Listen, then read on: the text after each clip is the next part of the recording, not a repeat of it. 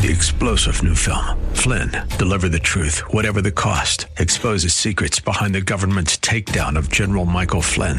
Flynn knew what the intel world had been up to. He ordered the first audit of the use of contractors. This set off alarm bells. He told the truth. He was the most dangerous person for Donald Trump to hire. They had to get rid of Flynn. Flynn, deliver the truth, whatever the cost. Available now. Watch it today. Go to salemnow.com. Salemnow.com. Senior moment uh, choosing that hymn. Fruit of the Spirit is joy. Many review nine uh, ingredients to the one fruits. First three ingredients love, joy, peace. They deal with our relationship with God. Love towards God. Why? Because He loves you so much. Why do you love your parents? Because you understand how much they love you.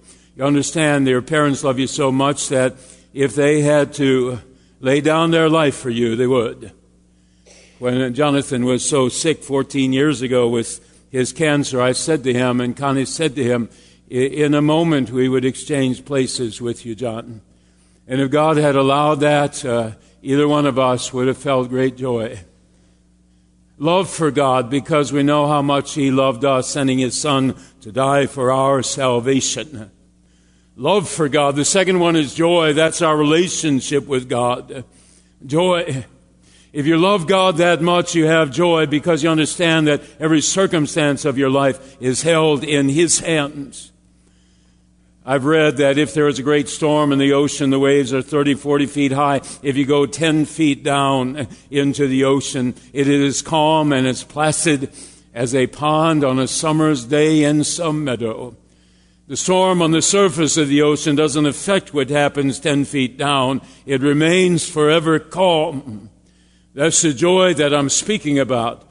Happiness is this has come and I'm happy. This has come and I'm happy. A wedding and I'm happy. A reception in a barn and I'm happy.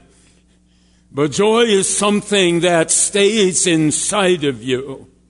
Because you know, matter, you know no matter what is going on, a blessing or a storm, that God holds that in the palm of his hands brings you joy. And peace, that is the third.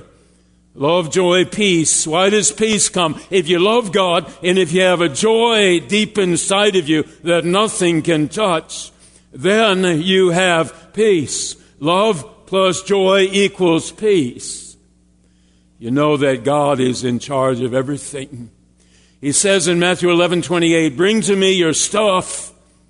Leave your stuff with me, walk away from it, and I will give you my peace. The next three, Love, joy, peace, patience, kindness, goodness deal with our relationships with others. Patience with them, I need not say anymore. Kindness towards other, that's a singular act. Your neighbor has surgery, his grass is long, you go and mow his grass. A singular act of kindness. But goodness runs far deeper. Goodness is a basic part of your nature. And the goodness that is part of your nature will equate to more and more acts of kindness that come forth from you.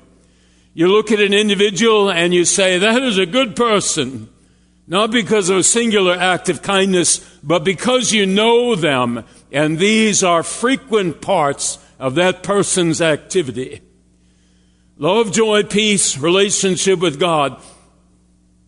Patience, kindness, goodness, relationships with others. The last three are your relationship with yourself faithfulness, gentleness, self control. You're faithful. You're faithful to who you are, the person you look at in mirror. You don't want to be deceitful. You don't want to be a hypocrite. You want to be a faithful to that person you look at in the mirror. You want to be faithful to your family name. My mom and dad, my grandma and my grandpa, and the list goes on and on. You want to be faithful to your family name. But above all else, you want to be faithful to Him. You want to be faithful to God. Gentleness. I'm leaving Evergreen yesterday. I went to see Gene Breitenbach there, and as I'm leaving on Friday, excuse me, as I'm leaving on Friday, I hear one lady say to another lady in the lobby, Stop beating yourself up so much about your dad. And I kind of smiled to myself because I wanted to say something about that in my sermon. Be gentle with yourself. There is no one on this earth who is harder on you than you. If only I'd had this, if only I'd done this, if only, if only, if only, if only. Be gentle with yourself. And then the last one, self control.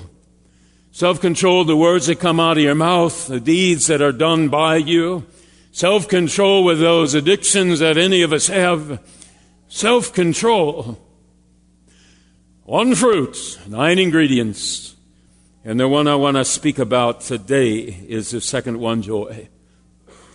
My text is a unusual one for the topic. Hebrews 12, verse 1 and 2. It says, since we're surrounded by a cloud of witnesses, since we're surrounded by so many people that our life affects, if we have children, they're number one. If we have friends and peers and next door neighbors and commuter trains and people who work with us, since we're surrounded by so many people who are affected by the way we live our life, since we're surrounded by so many witnesses, run with perseverance the race set before you, fixing your eyes on what? Fixing your eyes on the bank account? No. Fixing your eyes on the accomplishments you've made on this earth? No Fixing your eyes on Jesus, the author of our salvation. He's the one that dreamed up the cross. And the finisher of our salvation. He's the one who died on the cross. Fix your eyes on Jesus, the author and finisher of your salvation, who for the joy set before him endured the cross, despising the shame, now sits at the right hand of the throne of God. For the joy set before him, he endures the cross endures it, endures it, people. He's face down in the Garden of Gethsemane day before. He dies on that cross. There's dirt on the ground, but all of a sudden the dirt turns into mud. Why? Not because it rained, but because he's sweating drops of blood. And the dust clings to him, mixed with the blood that's on him. Why is he sweating drops of blood? Because he doesn't want to do the cross. Why? Physical pain. 39 stripes on his back laid raw. Crown of thorns shoved down on his head, his face beaten up and recognizable. In the Old Testament, it says they plucked out his beard. It doesn't say that in the New Testament. Physically, he doesn't want to climb that cross. Why else? Spiritually, he knows that when he hangs on the cross, if God accepts his payment, he will scream out these words, My God, my God, why hast thou forsaken me? And in the moment anyone has on this earth where they feel forsaken by God, it was a hundred times more severe for Jesus on that cross. He said, Father, if there's some other way, let this happen some other way.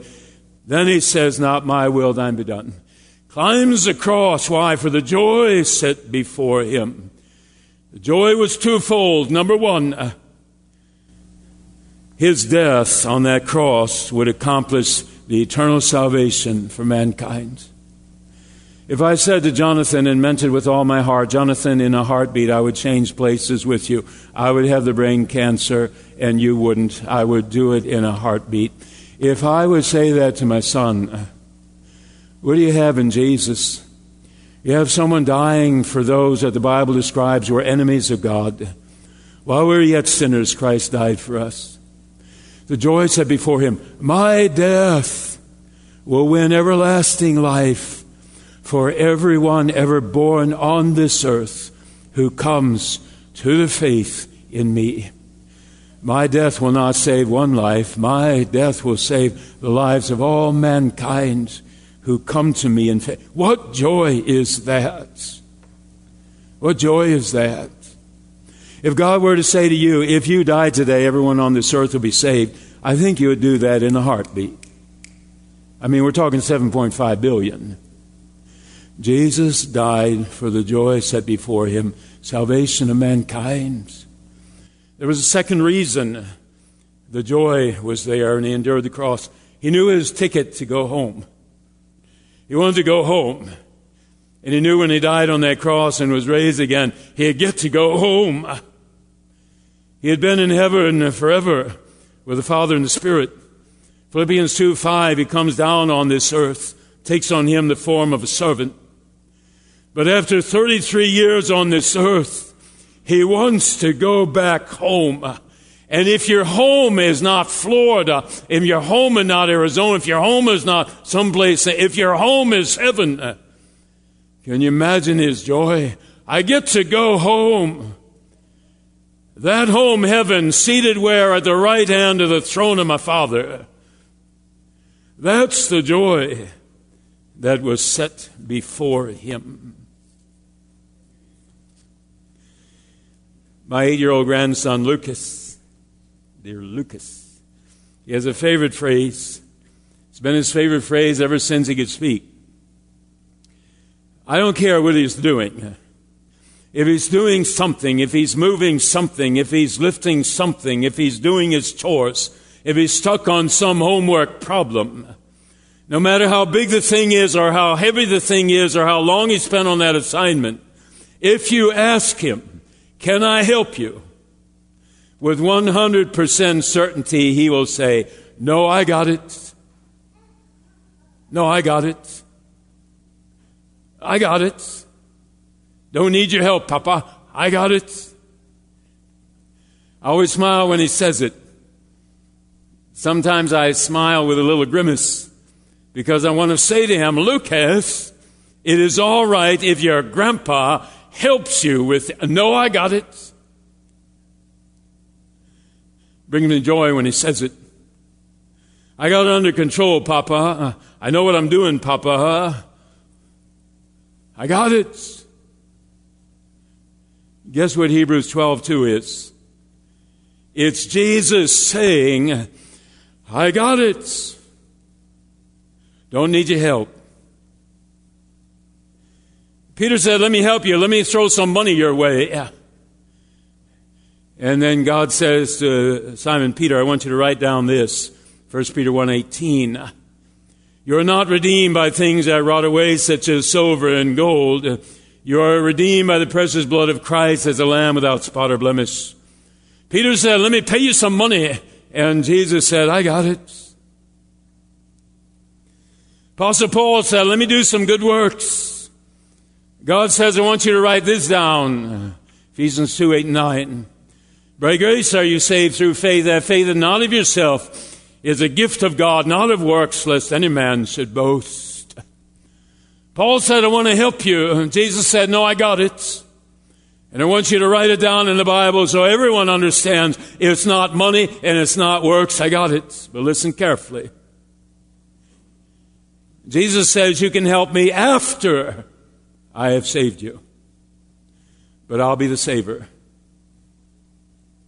You can help me after I have saved you, but I will be the saver.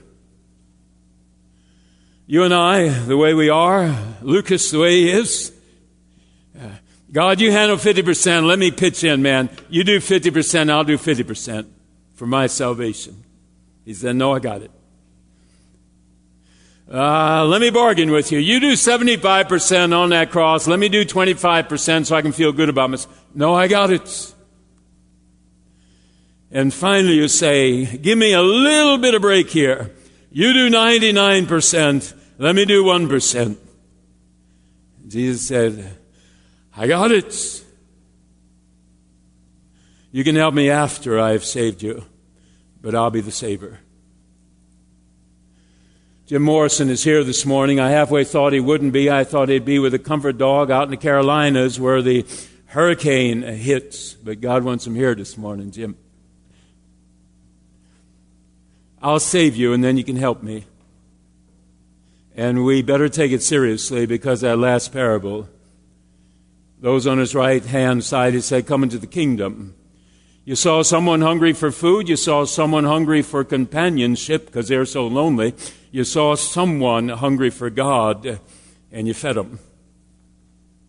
You saw someone thirsty for water. You saw someone thirsty because they're so lonely. You saw someone thirsty because they didn't have God and you gave them something to drink. And naked and sick and in prison and you came to them. Right after Ephesians 2 8 and 9, by grace are you saved, Ephesians 2 10. We are God's workmanship created in Christ Jesus for the purpose of doing good works. We are created for the purpose of doing good works. On Christmas Day, we will sing Joy to the World, okay? We'll bring that back in its normal place. And on Christmas Eve, we're going to read a scripture that we have read for the 39 years I've been here. Excuse me, 39 years I've been in the ministry, 31 here. The verse we're going to read is Titus 2:13 and it says this. Jesus came into the world for two reasons. Number 1 to redeem us from our sins. I'll do the saving.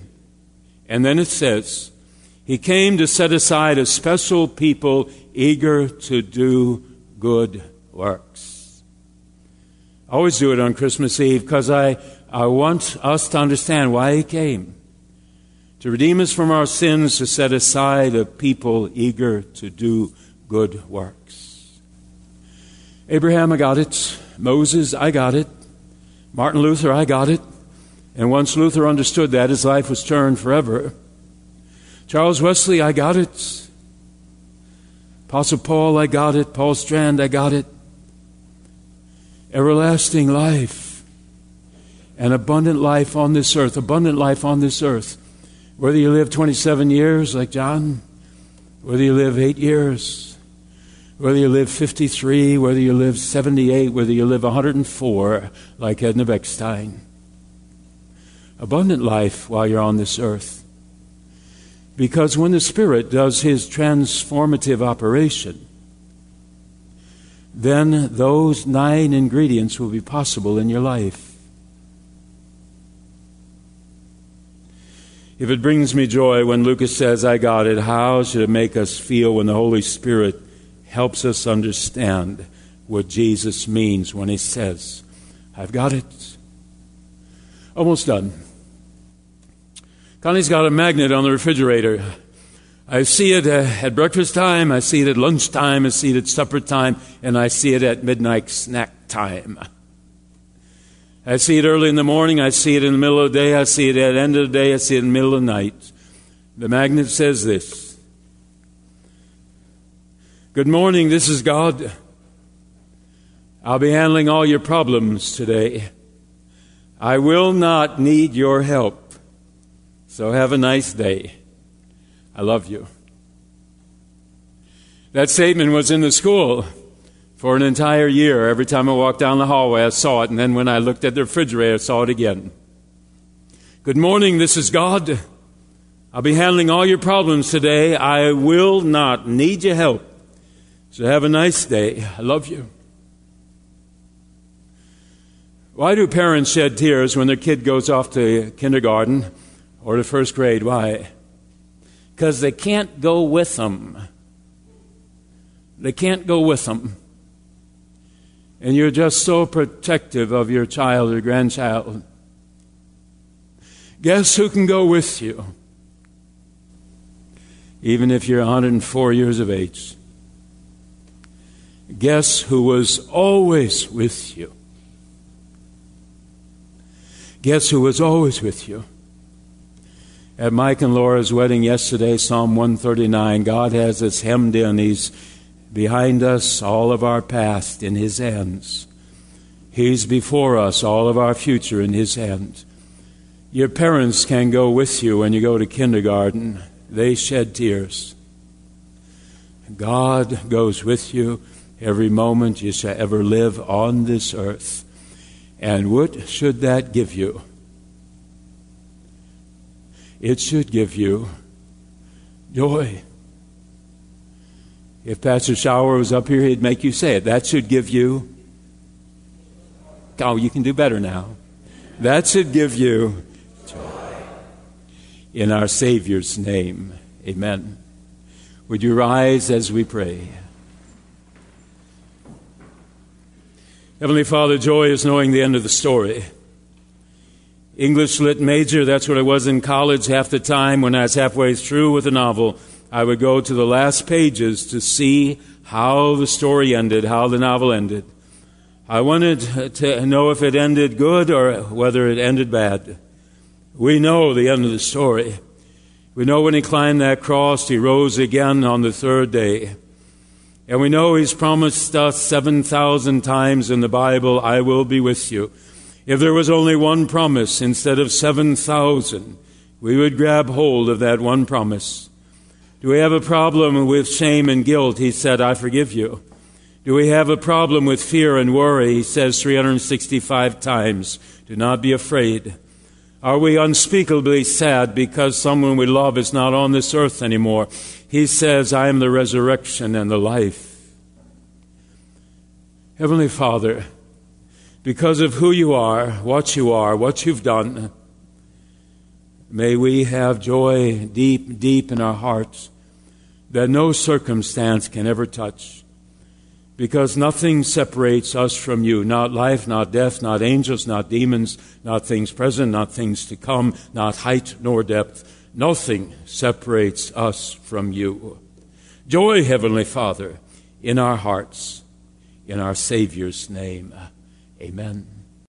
Three star general Michael J. Flynn, head of the Pentagon Intelligence Agency, knew all the government's dirty secrets. He was one of the most respected generals in the military. Flynn knew what the intel world had been up to, he understood its funding. He ordered the first audit of the use of contractors. This set off alarm bells.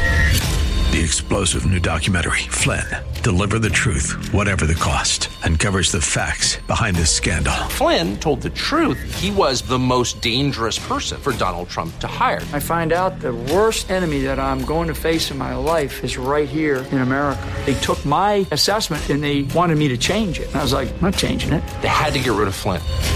With in depth interviews, archival footage, and never before seen personal records of the man behind the headlines. I just felt like I was drowning. Flynn, deliver the truth, whatever the cost. Available now. Watch it today. Go to salemnow.com. Salemnow.com.